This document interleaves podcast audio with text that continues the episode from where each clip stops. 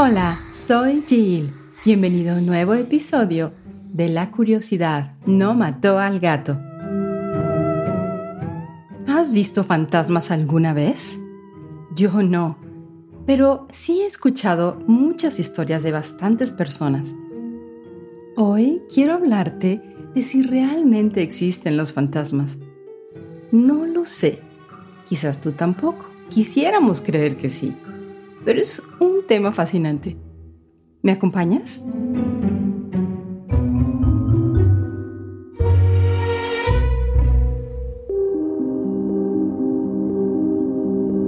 Queridos científicos, nos encanta aprender sobre la nanotecnología y los peces linterna y también los avances en medicina porque esas cosas son fascinantes y cambian el mundo y satisfacen el deseo humano de entender mejor nuestro mundo.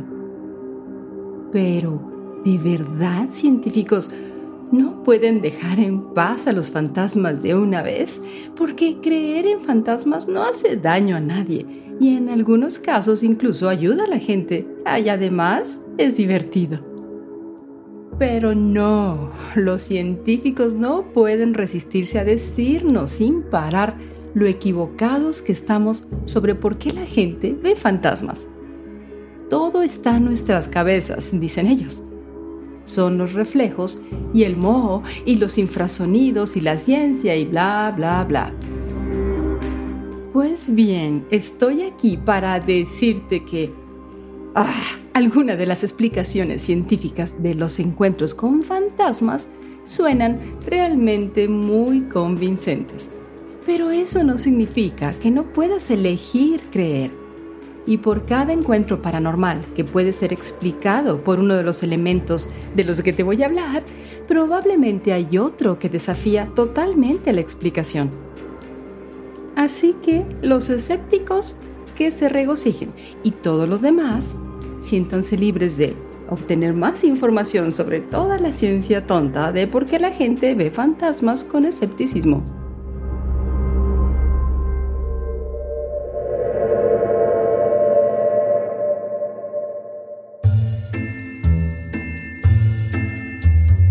Así que has visto un fantasma. Si eres un creyente en lo paranormal y alguien te dice que la casa, el hotel o la librería en la que vas a entrar está embrujada, es más probable que tengas una experiencia paranormal o como mínimo unas sensaciones escalofriantes cuando entres en ese lugar. Sí, eso tiene sentido. Tiene tanto sentido, de hecho, que no necesitamos un estudio que nos diga que es cierto, pero por desgracia tenemos uno de todos modos.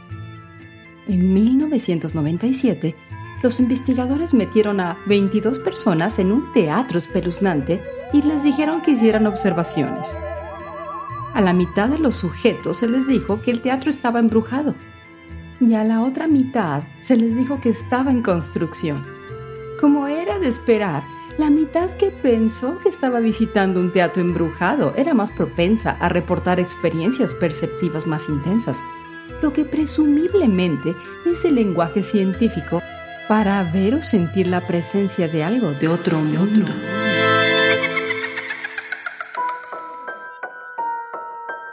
Estos resultados parecen sugerir que las experiencias paranormales se producen sobre todo porque se ha hecho creer a la gente que puede ocurrir. En otras palabras, una paranoia a la antigua.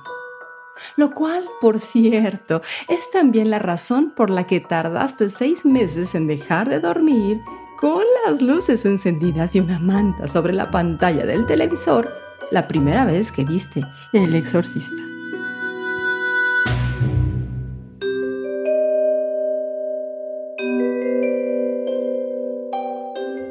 ¿Crees tú que los fantasmas son solo una corriente de aire? Los investigadores paranormales suelen hablar de puntos fríos, pero las llamadas casas encantadas suelen ser antiguas y los edificios viejos suelen tener corrientes de aire. Así que el hecho de que hayas pasado por un punto frío no significa necesariamente que hayas violado el espacio personal de un espíritu. Según varios expertos, Los puntos fríos son probablemente un fenómeno natural. Cuando los investigadores intentan encontrar una razón para un cambio de temperatura, normalmente se puede atribuir a algo como una chimenea o una ventana con corrientes de aire. La sensación de un descenso repentino de la temperatura también puede estar relacionada con un descenso de la humedad. Eso es lo que concluyó Richard Wiseman al final de su famoso estudio sobre las apariciones de Mary King's Clothes, aunque eso no explica otras cosas que experimentaron sus sujetos, como una aparición con un delantal de cuero y la sensación de que te tiran de la ropa. Por cierto, este estudio en particular y otro que realizó en el 2003 descubrieron que los sujetos tendían a tener más experiencias paranormales en las habitaciones y bóvedas que eran famosas por estar embrujadas, frente a ellas en las que nadie había informado de encuentros fantasmales, incluso cuando no se les informaba de antemano de cuál era cada una. Así que en lo que respecta a ese estudio previo sobre el poder de la sugestión, bueno, mmm, aunque Weisman también sugirió que las experiencias paranormales que la gente tenía en estos lugares podrían tener algo que ver con fenómenos naturales como los campos magnéticos y los niveles de iluminación. Así que eso no es divertido, no es divertido en absoluto. ¿Te sientes estresado y creíste ver un fantasma? Así que unos investigadores publicaron un artículo llamado Supernatural Agency, que se llama Individual Difference Predictors and Situational Correlates. Claro, porque las palabras grandes te hacen parecer inteligente. De todos modos, este documento en particular sugirió que las personas que tienen experiencias paranormales tienden a ser más abiertas a la idea de las experiencias espirituales en general. Y también tienen límites mentales más delgados y mayores puntuaciones de empatía. También se descubrió que las personas que se encuentran en entornos amenazantes y ambiguos son más propensas a tener experiencias paranormales no religiosas. En otras palabras, en lugar de ver un ángel o hablar con Dios, una persona que experimenta estrés ambiental puede ver una figura de sombra o una aparición de cuerpo entero. Esta investigación ha sido respaldada por otros estudios, incluido uno que analizó específicamente si el estrés puede hacer que las mujeres informen de experiencias paranormales. Este estudio analizó a un grupo de mujeres de una ciudad del centro de Turquía Oriental y determinó que las mujeres que habían sufrido un trauma en la infancia o tenían un trastorno de estrés postraumático eran más propensas a decir que habían experimentado cosas como la posesión, la precognición y la percepción extrasensorial. ¿Y qué tal si estamos un poquito locos? ¿A quién de nosotros no le gusta que le digan que sufre un mal funcionamiento del cerebro según el Pew Research Center, un gran porcentaje de la población mundial dice haber visto un fantasma. Por lo que si esta teoría en particular es cierta, significa que aproximadamente uno de cada cinco de nosotros tiene un cerebro que funciona bastante mal. Impresionante. En el 2006, un neurólogo suizo intentaba aislar la parte del cerebro responsable de las convulsiones de una mujer de 23 años cuando se topó con un extraño fenómeno. Cuando le aplicó corriente a través de una determinada parte del cerebro, la mujer le dijo que percibía a una misteriosa y sombría persona de pie detrás de ella. Y lo que es más escalofriante, la persona en la sombra la imitaba. Cada vez que ella se movía, él se movía. Algunos estudiosos creen que los investigadores simplemente estaban estimulando la parte del cerebro responsable de esa espeluznante sensación que a veces tienes de que te están observando o siguiendo algo que no está ahí.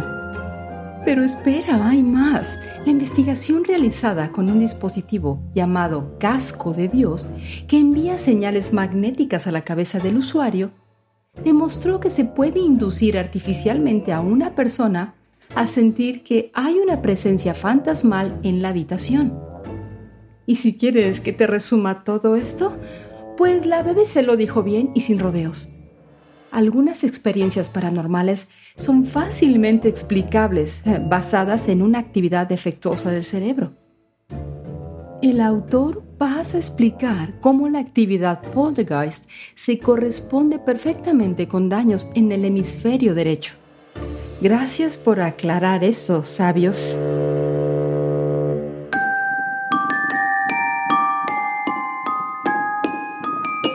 No sé ustedes, pero a mí varias veces me han enseñado fotografías con orbes, diciéndome, mira, es un fantasma. Pues la fotografía de orbes, por otro lado, es una total tontería. La ciencia puede quedarse con eso. Seguro que has visto ejemplos de este tipo de prueba de lo paranormal. Una foto de una persona, lugar o cosa inocua que contiene bolas de luz de aspecto inquietante también conocidas como orbes espirituales. Se pueden ver manifestaciones similares en algunos programas favoritos de cazafantasmas. No sé si los has llegado a ver. ¿Alguna pista te doy? Son insectos. Totalmente insectos. En lo que respecta a esos espeluznantes orbes. Sin embargo, incluso los sitios que están dedicados a los encuentros fantasmales, como, mm, déjeme pensar, Colonial Ghosts, suelen descartar las fotos de orbes como una total tontería. Entonces, si no son orbes espirituales, ¿qué son? Los orbes que aparecen en las fotografías suelen ser motas de polvo o polen, insectos, humedad en el aire o algo en el objetivo de la cámara. Cuando el fotógrafo activa el flash, estas cosas reflejan la luz y crean la imagen de una gran bola de ectoplasma de aspecto espeluznante. Y te digo, yo he hecho ese experimento, soy fotógrafa, y me han salido esas orbes. Entonces yo creo que esto es real. Este fenómeno se ve agravado por el diseño de las cámaras modernas. Cuanto más cerca esté el flash del objetivo de la cámara, más fácil será que la luz se refleje en las partículas del aire y más probable será que la cámara capte algo que pueda confundirse con un fantasma. Lo siento, en serio siento ser partícipe activa de arruinar la fiesta, pero es una verdad tecnológica.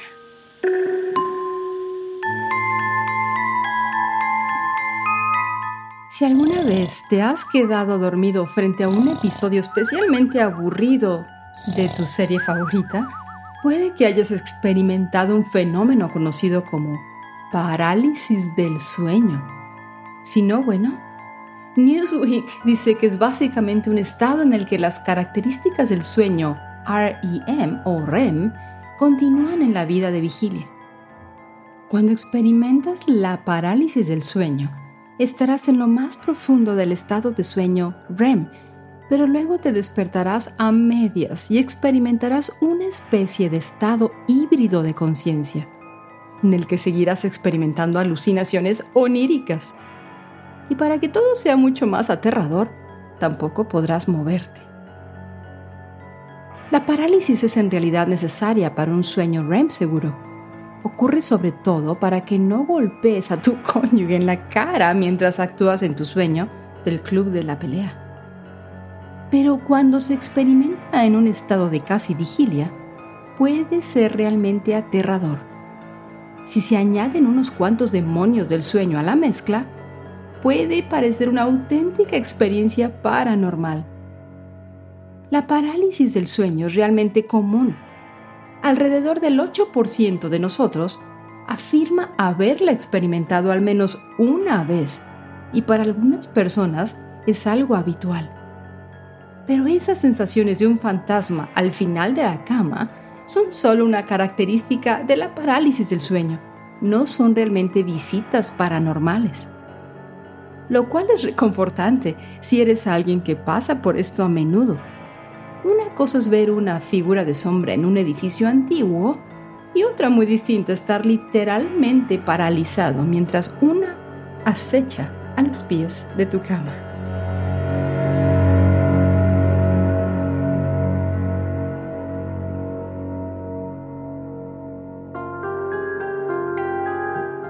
¿Has escuchado el síndrome de la cabeza explosiva? Similar a la parálisis del sueño, el síndrome de la cabeza explosiva es algo que te ocurre mientras duermes. La experiencia suele ser así. Te estás quedando dormido y de repente podrías jurar que acabas de escuchar una gran explosión o un enorme estruendo en algún lugar de tu casa. Pero al despertar no puedes encontrar ninguna evidencia física de tal cosa. Entonces, ¿qué ocurre? Quizá estás escuchando los ecos paranormales de algo terrible que ocurrió en un pasado lejano, o tal vez es solo el síndrome de la cabeza que explota. Bien, entonces puede que hayas experimentado este fenómeno, pero su nombre es todavía bastante nuevo.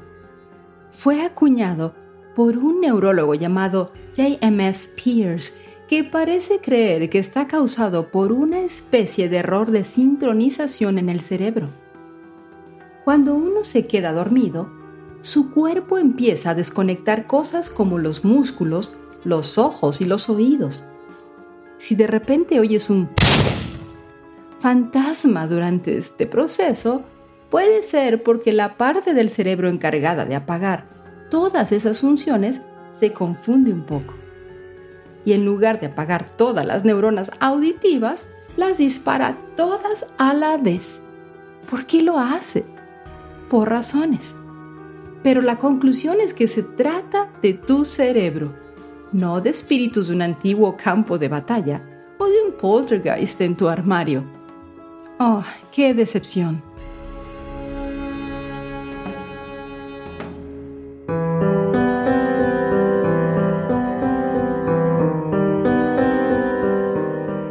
Si crees en los fantasmas como si no, parece un poco cruel desacreditar las experiencias de las personas que afirman haber recibido la visita del espíritu de un hijo u otro familiar fallecido. En realidad, la ciencia tiene que dejar esto en paz. Las personas que han perdido a un familiar cercano a menudo dicen haber tenido experiencias paranormales, especialmente en las primeras etapas del duelo. Estas experiencias pueden incluir sueños vívidos en los que son visitados por sus seres queridos fallecidos, o la sensación de ser vigilados, o incluso imágenes fugaces de las personas que murieron. Según la BBC, la ciencia cree que puede explicar estas experiencias llamándolas estrategias de afrontamiento del cerebro en duelo la teoría es que es más fácil aceptar la muerte de un ser querido si se cree que esa persona sigue existiendo de alguna forma, que creer que se ha ido para siempre. Así que el cerebro inventa estos encuentros espirituales con la persona fallecida como una forma de aliviar esos sentimientos de dolor. Y sí, eso tiene cierto sentido lógico, pero no tienes que decirlo en voz alta, ¿verdad? Recuerda que estas experiencias ayudan a la gente a superar un momento muy difícil de su vida o de nuestra vida, al igual que lo hace la religión, y parece injusto quitarle eso con la lógica y la ciencia. Así que en serio, gente, ya dejen que la gente en duelo tenga sus experiencias paranormales. Y si tienes algo que desacreditar, trabajan los poltergeists y los demonios de la parálisis del sueño en su lugar. ¿No creen?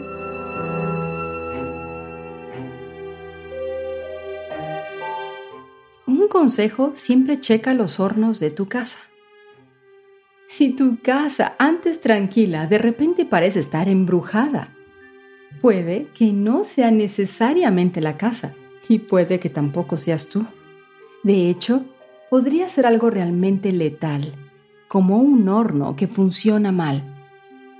Así que antes de llamar a un exorcista, asegúrate de que las alarmas de monóxido de carbono funcionan y si no es así, sal y no vuelvas hasta que la compañía de servicios públicos diga que es seguro hacerlo. En la década de 1920, el Journal of Ophthalmology documentó el extraño caso de una pareja que creía vivir en una casa embrujada. Según el Vintage News, la mujer dijo haber oído pasos y el sonido de alguien que empujaba los muebles, aunque no había nadie más allí. También sintió que la seguían por la casa y en un momento dado se despertó para ver dos apariciones a los pies de su cama. La pareja habló con los médicos, pero no fue hasta que hicieron que los expertos examinaran la casa cuando descubrieron la verdadera causa del embrujo. Una fuga de monóxido de carbono en la caldera, lo suficientemente grave como para provocar alucinaciones, pero no tanto como para causar la muerte. Así que si alguna vez te has preguntado si los fantasmas pueden matar, sí que pueden, en una especie de forma indirecta, vamos. El monóxido de carbono que te hace alucinar fantasmas puede ciertamente matarte. Entonces, si no has cambiado las pilas de tu alarma de monóxido de carbono en un tiempo, bueno, ahora sería un buen momento para hacerlo.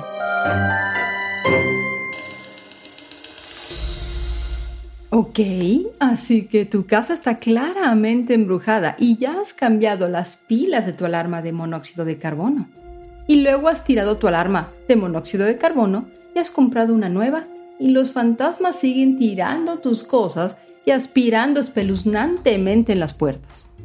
Pues bien, puede que sigan siendo alucinaciones inducidas por el veneno, solo que un tipo de veneno diferente.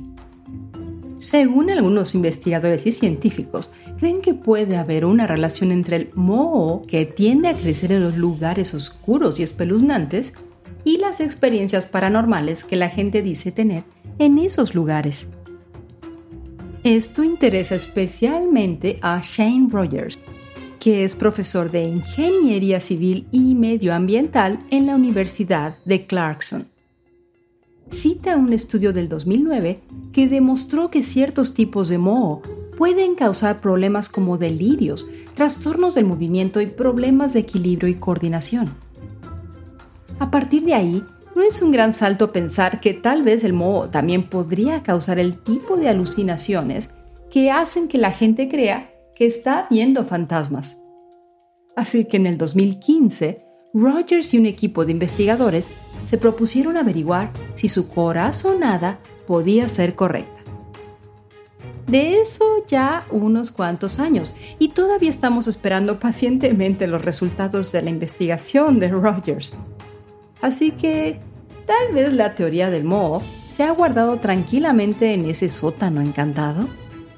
Todavía sigo esperando.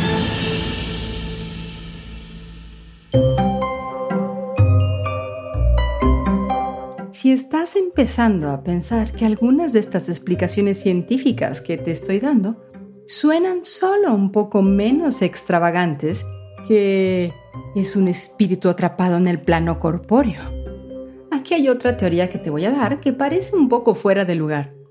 Según ProSound Web, los fantasmas podrían ser ilusiones de baja frecuencia causadas por ondas estacionarias, o en términos que no son no tengo ni idea de lo que significa, es cuando el sonido de baja frecuencia crea una aparición fantasmal. ¿Y cómo ocurre eso exactamente? El autor del artículo de Prosound Web tuvo una experiencia con una espada de esgrima y un ventilador. El ventilador emitía un sonido de baja frecuencia que hacía vibrar la espada y evidentemente también le hacía sentir que le observaban. Y lo que es más extraño, también vio una aparición. Espera, ¿qué? Sí. El infrasonido, que es un sonido por debajo del rango normal que los humanos pueden oír, puede provocar sensaciones físicas y emocionales como el miedo. No solo los ventiladores crean infrasonidos, sino también cosas como las olas del mar, las tuberías que vibran e incluso algunos animales como las ballenas y los elefantes. Cuando el sonido se produce en la frecuencia adecuada, también puede hacer vibrar los ojos, lo que explica que algunas personas que experimentan infrasonidos crean haber visto literalmente un fantasma.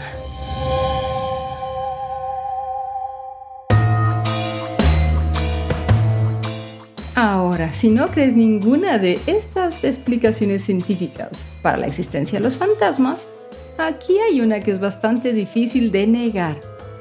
Simplemente es divertido creer en fantasmas.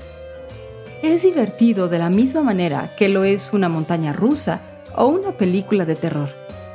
Nos gusta asustarnos y como estamos fundamentalmente apegados a la idea de que los fantasmas son reales, bueno, eso hace que nos cueste aceptar la lógica científica. La creencia en los fantasmas también tiene otro propósito. Nos ayuda a enfrentarnos a nuestra propia mortalidad. La presencia de espíritus en una casa o en un viejo hotel hace algo más que satisfacer esa sensación de diversión. También nos ayuda a aferrarnos a la noción de que hay algo después de la muerte. Esperemos que la vida después de la muerte no sea perseguir una habitación con corrientes de aire en un hotel del siglo XIX durante toda la eternidad. Pero aún así, según The Atlantic, la creencia en los fantasmas nos hace sentir que podemos vislumbrar una vida después de la muerte que en el fondo todos tememos que no existe. Y sí, eso es algo bastante fiestero, pero puedes tomarlo con pinzas. Incluso si se consideran todas estas posibles explicaciones científicas para las experiencias fantasmales en su conjunto, no pueden explicar cada una de las experiencias paranormales que han ocurrido en cualquier lugar de la Tierra. Así que creas o no creas, pero de verdad, ciencia, deja que el resto de nosotros nos podamos divertir, por favor.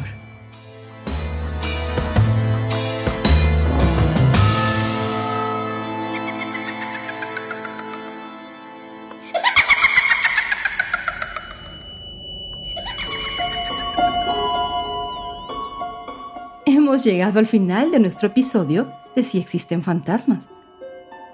¿Has tenido tú alguna experiencia? Me encantaría saberlo. Podrías escribirme y contarme en una de mis redes sociales que está La curiosidad no mató al gato en Facebook o Jill no mató al gato en Instagram. Por cierto, hablando de la sensación de la muerte y por eso vemos fantasmas, pues quiero darte un adelanto que el próximo episodio de eso voy a hablar, de la muerte. Te espero en el próximo episodio de La curiosidad no mató al gato.